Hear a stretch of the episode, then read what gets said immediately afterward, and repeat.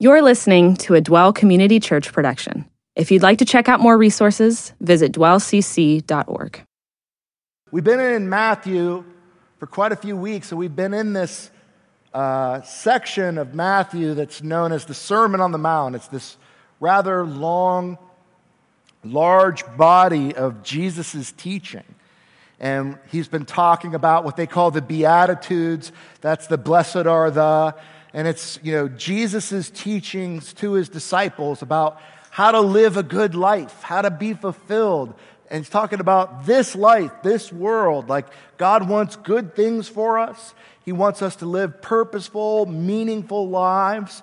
And as he's gotten into this teaching, it's all chained together with this idea of like what God wants for you is probably not what you think.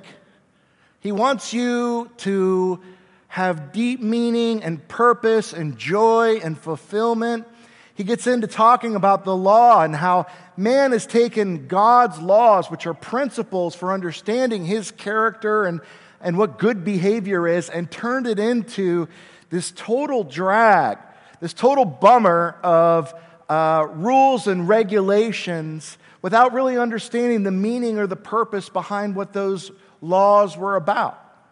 And then last week, he just kind of pivoted right from there to the next logical place, which talked about religion and the heart. That when God gives us things to do, like praying, you know, he doesn't want us to do wordy prayers where we say the same thing over and over and over again. He wants a relationship, he wants a discussion. That God is a relational God, and at the end of the day, what He wants from you is He wants to be in your life and He wants you to be in His life. And that any rituals or ceremonies or calendars, those kinds of things, those things exist as teaching tools to help us understand God, but they are not in and of themselves the point. And yet, man, in his ways, tends to take the small part, the part that's less important, and make that the major part, and then take relationships and love and compassion and mercy and say those things aren't the things that matter. What matters is what day of the week I go to church. And that it's a misrepresentation of who God is. So, this is all along the same line of teaching and Jesus gets into this different, these different aspects of should you give your money? What does that look like? Should you fast? What does that look like? Should you pray? And then he kind of goes back to this topic of money because it's a topic of, of pain and suffering. It's part of the dysfunction of the human experience. And he says in, in chapter 6, verse 24 no one can serve two masters. For either he will hate the one and love the other, or he will be devoted to the one and despise the other. You cannot serve God and wealth. And what he's doing here is he's talking about priorities. Wealth is important. Our perspective on wealth is important. But in the context of the overall picture, what's more important to Jesus as he's bringing this up is the question of priorities. Wealth is a great vehicle for discussing priorities. But what he was driving at, and what you're going to see as we work through this passage, is this idea that, you know, what matters most to you in your life will have a very powerful impact on the quality of your life. It affects the way you see the world. It affects the way you relate. It affects the way that you treat your spouse. It affects the way that you parent. It affects your view of your job. What is the most important thing? And the thing that he's saying is, is you can't have two most important things. I know we all want to do that. We all want to say that, you know, we have three, four BFFs, right? Because we don't want to hurt anyone's feelings. But the reality is, is there can only be one most important thing in your life. And God says that should be Him. He should be more important than anything else. But there's all these things in your life that will vie for that top position in your heart. And a lot of them are really good things. For a lot of people, they struggle with the love of money, success, power, that you know, they strive for that because that's a more tangible thing that you can grab a hold of. You know, God is sort of hard to get your head around. It's hard, you know, you can have experiences with God, but, you know, slapping down, you know, that cash at the store and getting something you can hold, that you can use, that you can touch, is a lot more tangible to us. For some people, it's about children or spouses or friendships. That's the most important thing. And that feels like a good one. That feels like, yeah, that's what we should be about. You know? Like a good person is not about money, success, and power. A good person is about children, spouses, and friendships. And that's, that's true, but not at the top, not according to God. For some of us, it's just comfort. The most important thing to me is to not be uncomfortable. And we will live our life and prioritize our lives around this idea of comfort, of just keeping conflict away, keeping pain away, keeping the suffering of others away. If you prioritize your life that way, it's going to have outcomes that ultimately lead to a lot of unhappiness and a lot of discomfort in your life. It's hard to even say this. You know, I, I brought it up and I said, you know, is it even right to prioritize God over your family? I think that there's a tension that we should feel with that. We shouldn't just run over that question like you're supposed to love God more than your kids. And I don't know if it's human nature or I don't know if it's part in our culture. You know, it's just like your kids are the most important. That's everything is your kids, right? And I think that there's tension over that. Should I be more devoted to anything? Should I love anything more than I love my kids and my spouse and my family? Is that what God really wants? Does He truly want? Number one, does He want me to say to my kids, You know who I love more than you? God. What does that do to a kid's psyche? So I asked mine and, and what they thought. They're older, they're in their teens. And I said, What do you think about, about that, you know? And uh, they said something that was really cool. They said, uh, You'd be a jerk if you didn't have God in your life. You'd be a bad dad if you didn't have God in your life. The fact that you try to put God first makes you a better dad. And I think that's, that's really important to think about you know, you should only put God first in your life before everything, before your spouse, before your kids, before your job. You should only do that if you want to be the best parent, the best spouse, the best employee you can be. God will make you better than you could possibly be on your own by putting Him first in your life. And whenever we put anything before God in our lives, it creates controversy. It ultimately creates suffering and misery. You know, these things are good and they're supposed to be good, and, you know, we want to enjoy them and we want them to bring us joy and we want to feel good and we want to do good things. But when we make it more important to God, we become weird about it.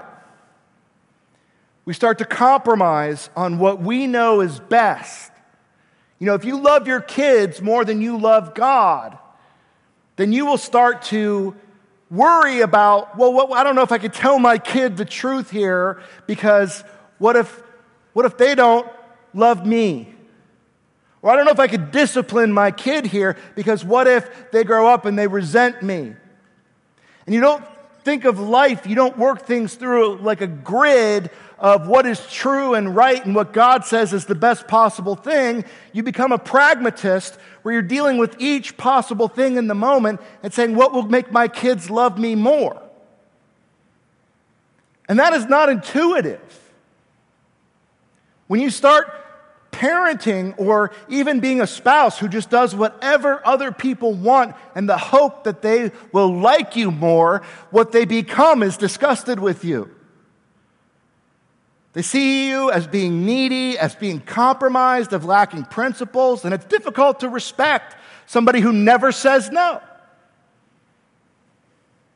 If you love your kids, if you love your spouse, you'll be willing to have hard conversations with them and you'll be willing to risk tension in those relationships. And the only good reason to be willing to do that is because God is first and it's the most loving thing you can do for them.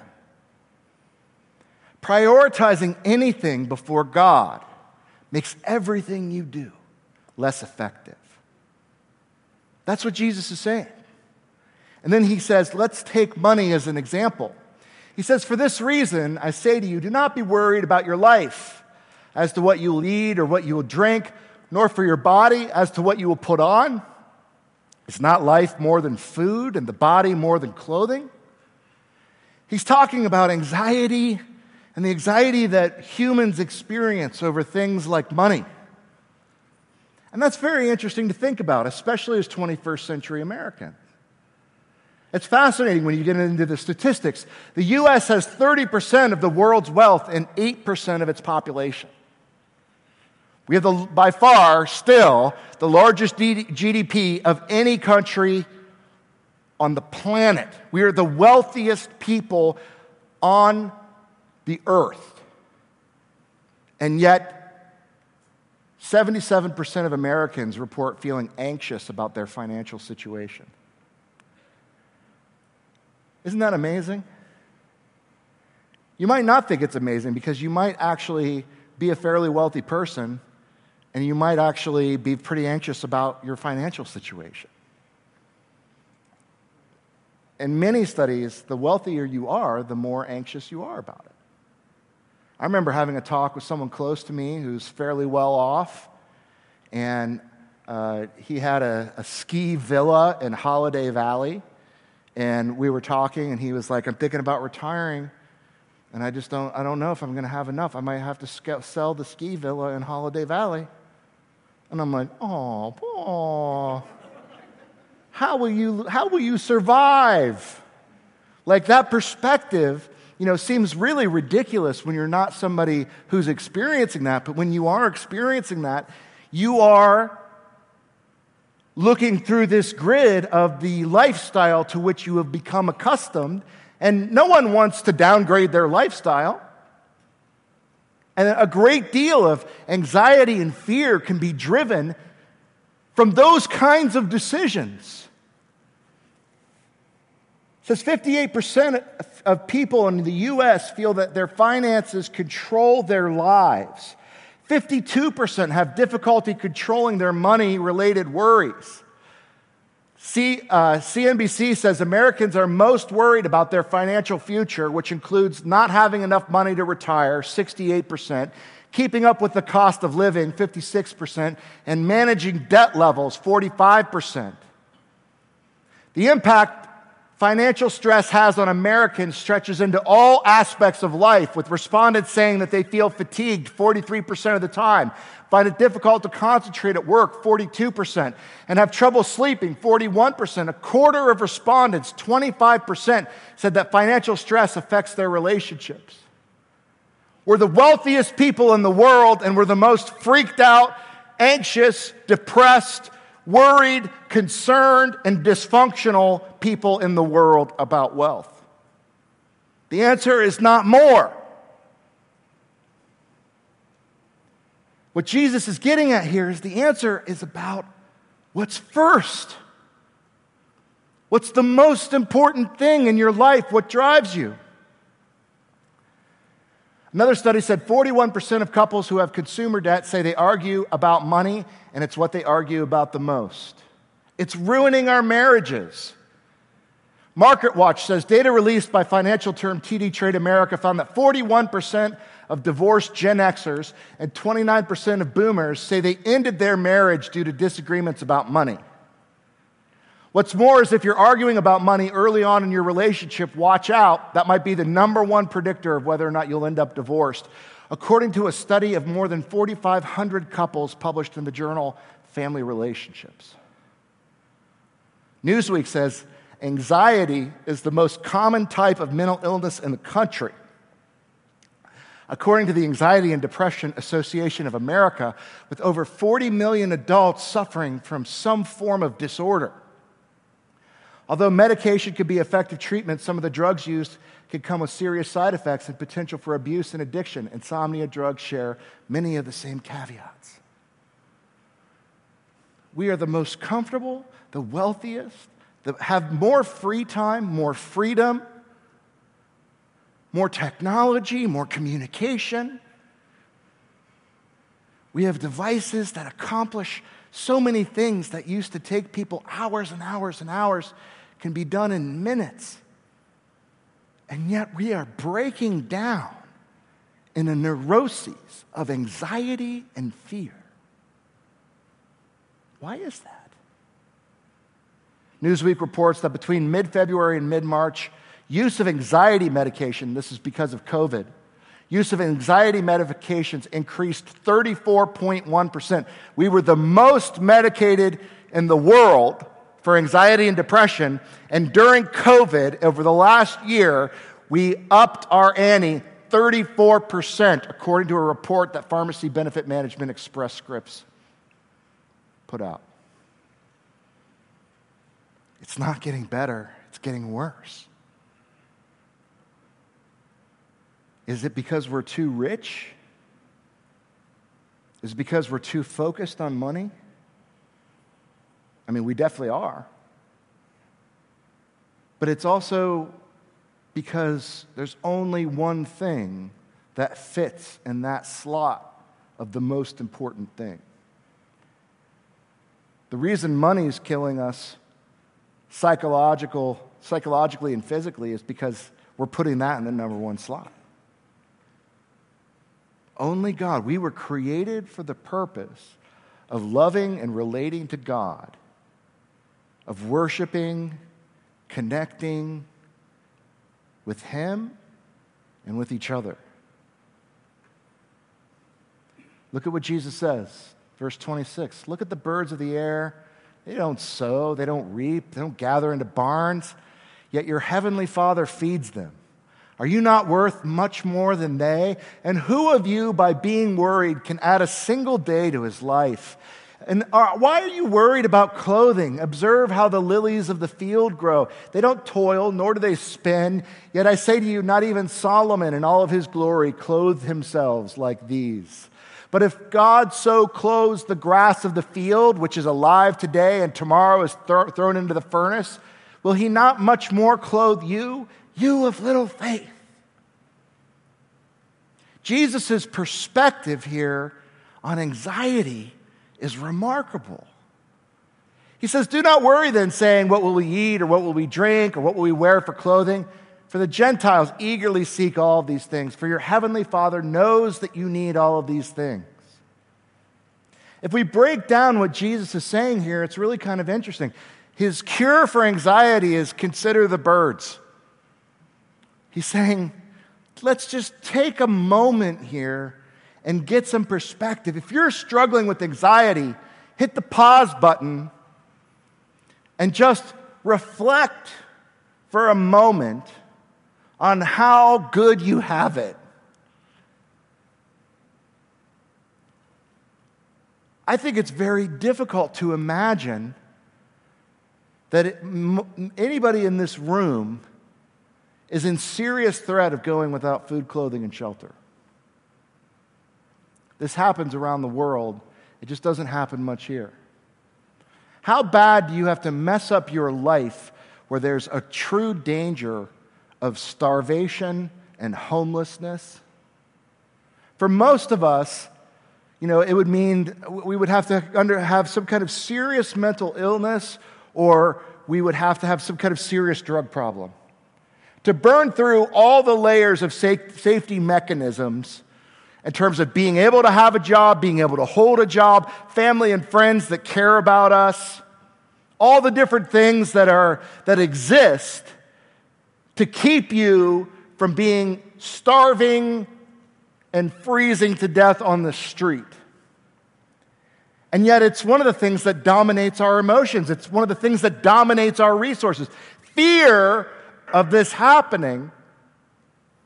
Jesus says, Do you know how far you are? Like the birds don't have anxiety, the lilies don't have anxiety, and they flourish.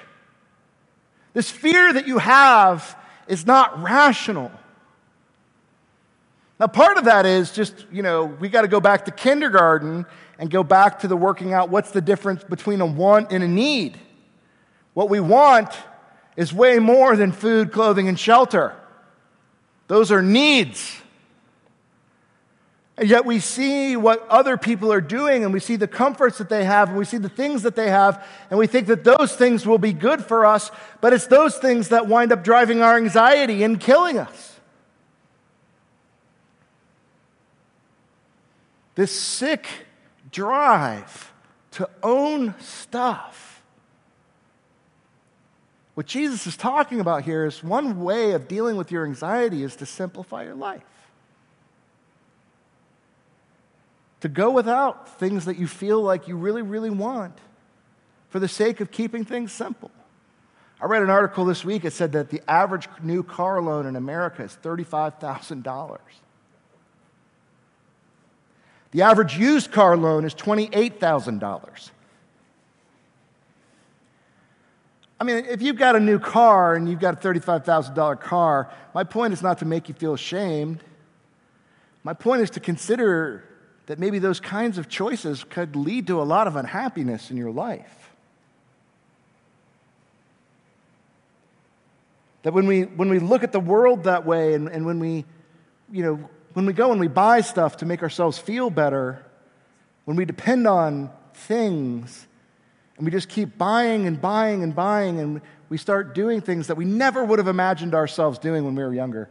I remember saying to my grandfather when I was 22 years old, if I ever have to make more than $35,000 a year, I will be in serious sin.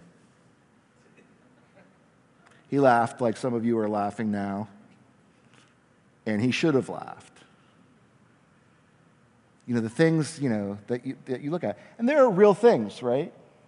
You know, you wind up having kids, and you wind up having kids in college, and you wind up, you know, there's a lot of things that come together. And, you know, I've got two teenage drivers in my family right now. And $35,000 isn't going to cut it when you've got two, two teenage drivers. I can tell you that right now. But the point is, is that our perspective changes, and some of that's good, but we should not be quick to let go of that, right? What is actually good? What is actually needed? What is actually right?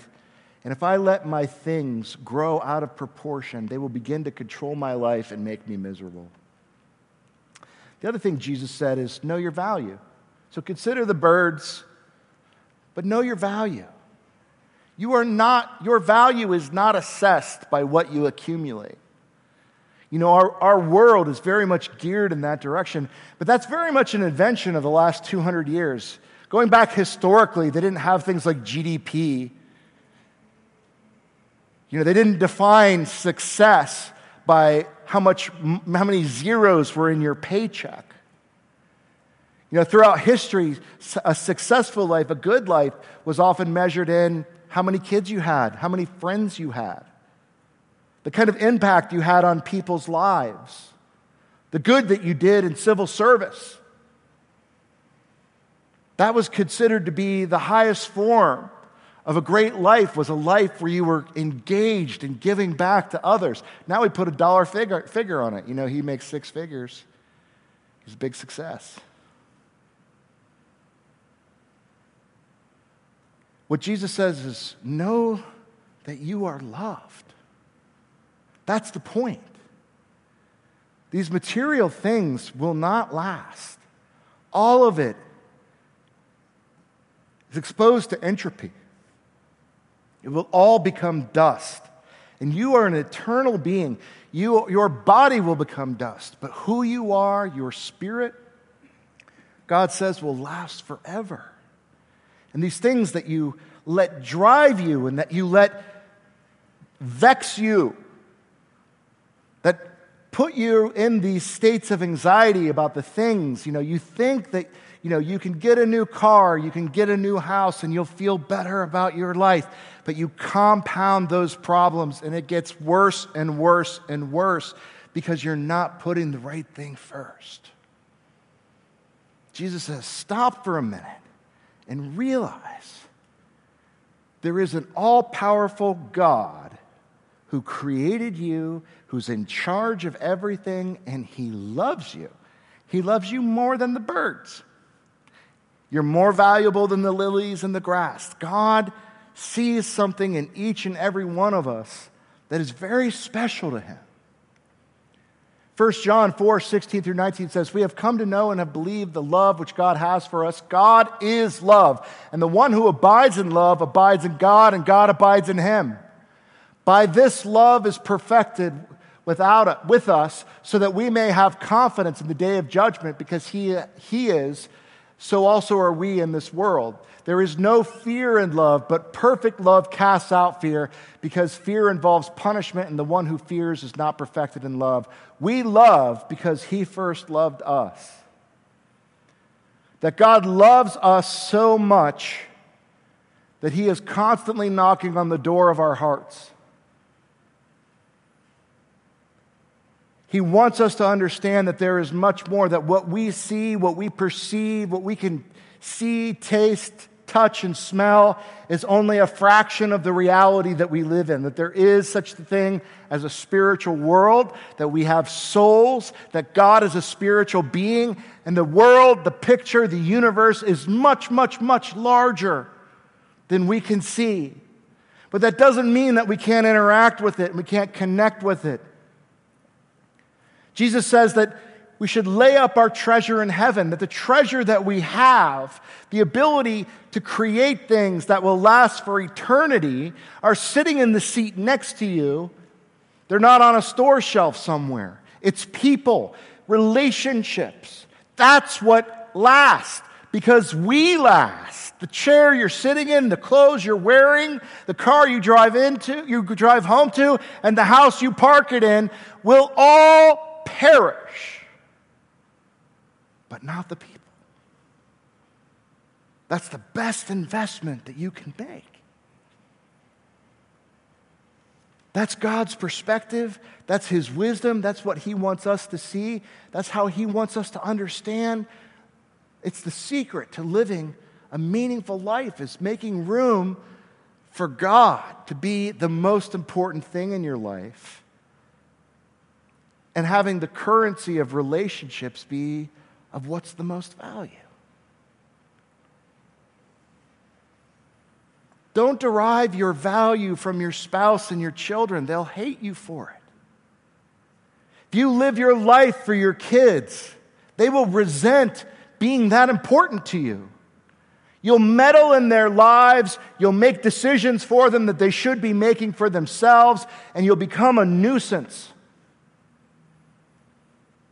because you're driven to do so because you, uh, you think that you're doing it because you love them, but what you're really doing is trying to convince yourself that you have value. This is the number one reason relationships break down between parents and kids. Is because parents put too much value and derive too much identity from their kids. And kids intuitively sense that and feel like, you're the grown up. You're supposed to be able to figure this stuff out. Being secure enables you to love more. The key to security is to know that God loves you, that you're important, you're valuable, whether your kids love you or not, whether your spouse loves you or not, whether your neighbors love you or not whether you're a good person or a bad person, you have value and potential on an eternal cosmic scale. And you have to come to understand that, or you will be looking for others to meet your needs in ways that will damage your relationship with them because God's not first. The other thing Jesus says is Consider the efficacy of anxiety. What is gained by worrying? It's a great question. What is accomplished? It's not like some evolutionary purpose is being accomplished by lying in bed at night with the cortisol pumping through your veins, causing your heart and your blood pressure to go up, causing you to lose sleep and die younger over nothing over things that you cannot control over things that are ultimately not that important and that don't have that much value. We can sit in a flywheel effect of working ourselves up into a veritable frenzy of anxiety over things that just don't matter. And God wants to break that cycle of worry. He wants to intervene in the middle of those panic attacks and just say, This thing that you're worried about, you won't care about it in 500 years. You'll look back at this and think about how silly it was that you got so worked up about your neighbor's fence being two feet over the property line. or worrying about, you know, would you have millions of dollars in your 401k so that you can retire and play golf and pinochle until you die?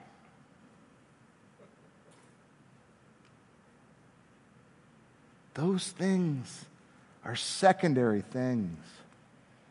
Prioritizing relationships is what brings us into focus. Jesus ends this section and sums it up perfectly, you know, because he's God and everything. He says, But seek first his kingdom and his righteousness, and all these things will be added to you. He's not saying these things are worthless. He's saying these things can be good things, but they can't be the first thing. Seek first the kingdom of God. Put God first, and then find out how your Father who loves you will provide for you. So do not worry about tomorrow, for tomorrow will care for itself. Each day has enough trouble as its own. If you could just embrace that one verse, how would your life change? How would your marriage change? How would the way your kids view you change?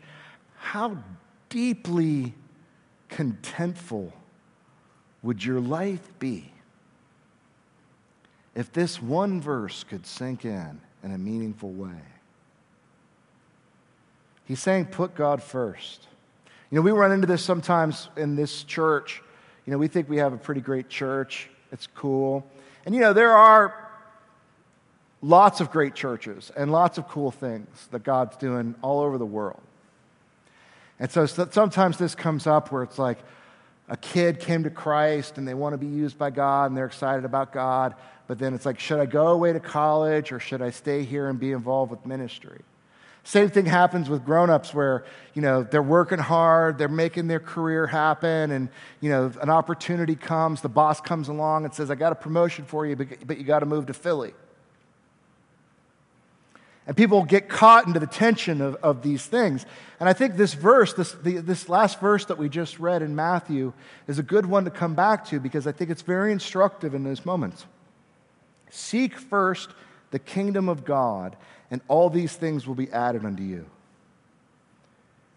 Because what we want to do, what we tend to do, is we tend to figure out how to shoehorn God into our other plans. I'll go find a really great place or a really great church in this place that I'm going to because I'll make more money. And the thing that I want to bring out about this is the reason this tension, I think, exists in this church more than an average church is because I don't know any church anywhere where anybody can have access and the ability to do so much ministry. I'm not saying other churches don't do more ministry, they don't accomplish other things, but I'm talking about the average person on the street. If you don't want to be a professional pastor and you don't want that to be your career, I don't know of any church in the world that has more things that you can do and that is willing to entrust you with more responsibility and give you more tools and more opportunity to make an impact on the kingdom. It doesn't mean we're the best. It doesn't mean we're the only ones. It just means that we have inherited this mind boggling thing that really puts the pastoring, the ministry, the ability to be used by God in the lay people's hands in a way that I'm not aware of anywhere else. If it exists, let me know. I'll send them a resume. And so I think when you have that formula, then the question is why would you go somewhere else? That's the tension you have to wrestle with.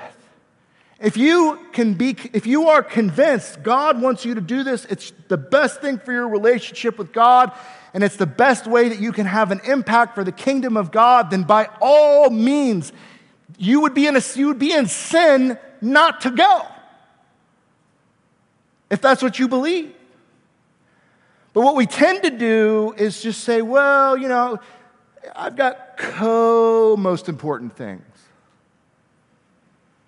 And that's where that tension falls. And it goes right back to this verse. It goes right back to the heart of what Jesus is saying is so important. Put God first, put it before dwell, put it before your home church, put it before everything. A church is just a wineskin, it's a tool. But put yourself and pursue being used by God to the highest degree and prioritizing Him, over all other things. And these two will be added unto you. It would be the same with career, salary. You know, what, what is the thing that you use to determine what you do for a career? Is it your salary? The amount of freedom it'll give you, the amount of free time, the flexibility in the hours, the health care, the commute to work. I think you should ask what's the best thing I can do for the kingdom of God? What's the thing that God can use me most powerfully in? And I'm not saying that everybody should be pastors. I'm saying everyone should think about this. They should seek first the kingdom of God and say, okay, given my constitution, my makeup, how God made me, the gifts that I have, what are the greatest things that I can do to accomplish His purposes? And that will lead you to a fulfilling career. And if all of us did that, we would all be doing all kinds of different things. But we would be putting God first. Putting Him first will make you a better parent, it'll make you a better spouse, it'll make you a better employee. It'll help you keep in perspective what is ultimately important, and it will lead to less anxiety and a much happier life. All right, why don't I pray for us? God, you're the best. We don't live like it and we don't always believe it, but it's always true. The things that I can think about in my life where I've put you first are the best things in my life. And the things that aren't are the things that have caused me the most pain and suffering. Yet I still struggle and still fail to put you first in so many ways. Just pray that you can just be patient with us and move us along in a way that we could become more and more fully yours. Amen. Thanks for listening. This has been a Dwell Community Church production.